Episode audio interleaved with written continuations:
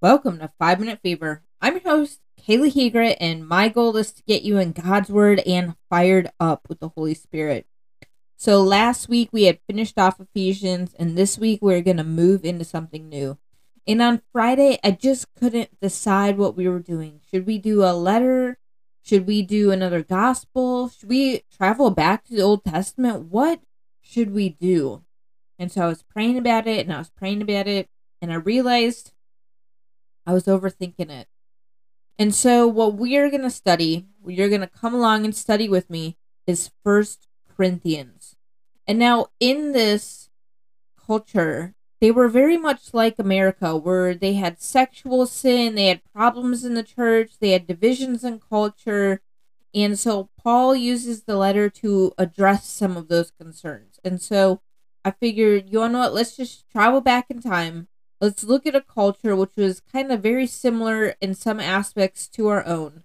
And let's just see what it can say for back then, as well as what it can say for today and for right now. And so today we're going to open our Bibles to First Corinthians and look at chapter 1, verses 1 through 9, which says, Paul called to be an apostle of Christ Jesus by the will of God, and our brother Sosthenes to the church of God in Corinth, to those sanctified in Christ Jesus and called to be his holy people, together with all those everywhere who call in the name of Lord Jesus Christ, their Lord and ours. Grace and peace to you from God our Father and the Lord Jesus Christ. I always thank my God for you because of his grace given you in Christ Jesus. For in him you have been enriched in every way with all kinds of speech and with all knowledge, God thus confirming our testimony about Christ among you. Therefore, do not lack any spiritual gift as you eagerly wait for our Lord Jesus Christ to be revealed.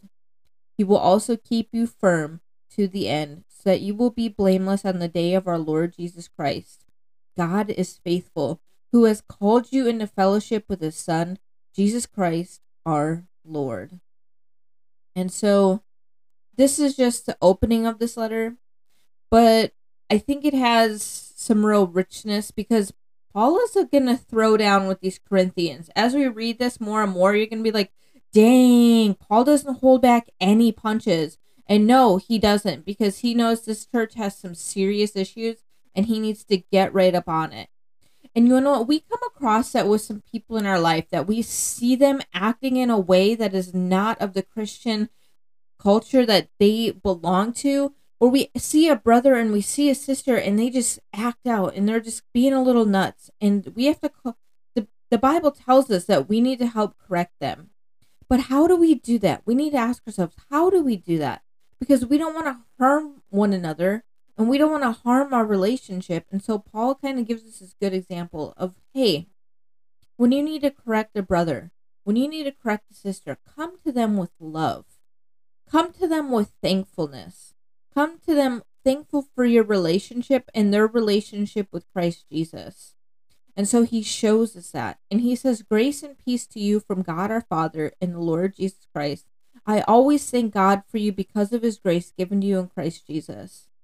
Could you imagine if we approached our brothers and sisters this way?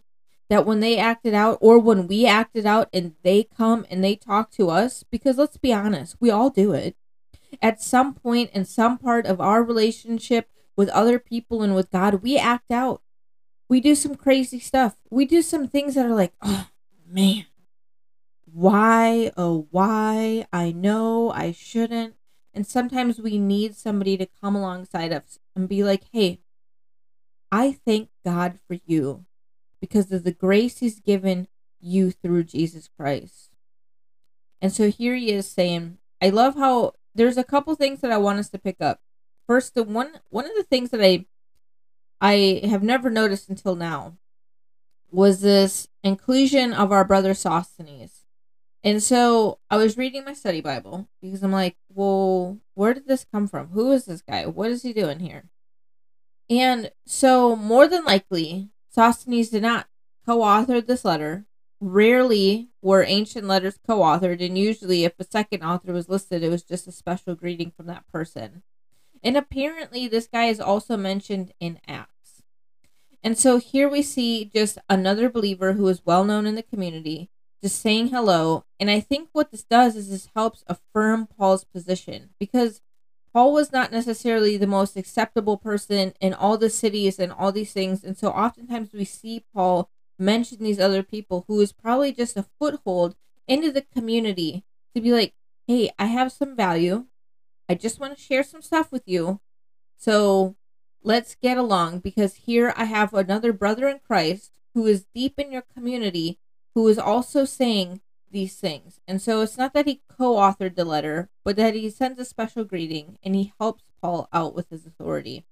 And so here again, I, I think what is what is also neat is that he says in verse 5 For in him you have been enriched in every way with all kinds of speech and with all knowledge. And so I was thinking about this, and I'm like, you know, Paul mentions in another letter that it is through Christ that he has power, and it is not with flowing speech. So why is it that he's bumping up all this speech and all this knowledge? Well, apparently in Corinthian, according to my study Bible, in Corinthian culture, part, they particularly exalted and even competed in skills of speech and knowledge and they wouldn't compete just on like specific topics like politics and religion but any random topic they would go and compete against each other and so believers in that culture especially valued those gifts because they were popular in the secular culture and so we see here that paul is again addressing something that is in their culture that they're like okay i know that you care about this and so i'm going to tell you hey Good job. Good job with what you care about. That's awesome. I care about it too. And so here we again we see this love that Paul showers on them over and over and over. So here I think this is a good example of how we should address brothers and sisters.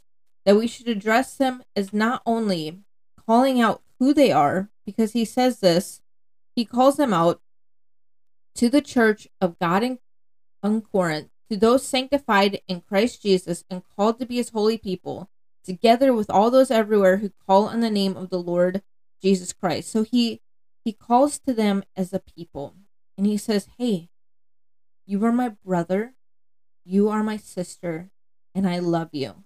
And I feel like that's how we should address each other as well. So, would you join me in prayer today as we address God and we address each other as brothers and sisters in Christ who have been sanctified and called to be his holy people together with those everywhere who call in the name Lord Jesus Christ. Heavenly Father, Lord God. Lord, I want to thank you for the example that Paul makes here in his letter. That he would show us how to address a believer. Because, Lord, I know I've read First Corinthians before, and I know he's about to lay down a serious smackdown. And we're going to see that over and over. But, Lord, he does not come right out of the gates with fire. He does not come right out of the gates with hardness. Instead, he comes with love and grace and he asks for peace upon his people. Lord God, I pray that as we go into our today, if we need to correct a fellow brother or sister, that we would do so like Paul and we would first start with love. We would first start with peace. We would first start with grace. That, Lord God, we would see each other as a sanctified people that are holy and set apart and called to be yours. That we would first address them as that and not by their sin. So, Lord God, would you help us be with all those around us? Would you help us see the light of Christ in everyone that we come across? I pray all this in Jesus' name. Amen. Thank you so much for joining me and I look forward to next time. Please like and follow 5 Minute Fever on Facebook and Instagram, and subscribe to this channel so you can share the next episode and so we can show people it's possible to get a big word from God without having to spend hours in the Bible.